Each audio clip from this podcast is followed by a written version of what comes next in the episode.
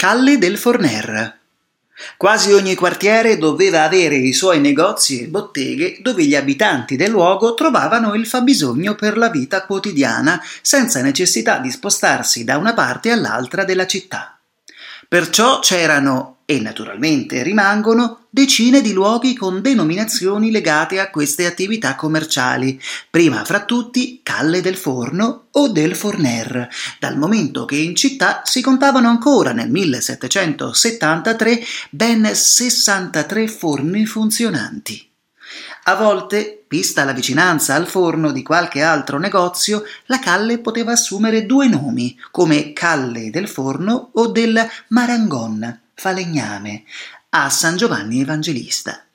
Per le esigenze speciali c'erano strutture speciali.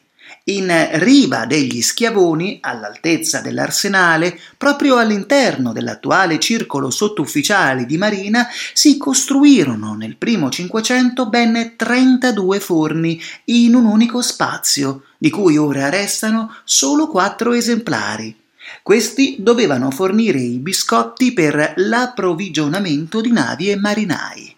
Rimane la memoria topografica di questa imponente opera nella calle vicina chiamata Calle dei Forni. I biscotti veneziani per le truppe di mare erano confezionati e preparati in modo da poter resistere a lungo senza deteriorarsi e senza essere attaccati da tarli.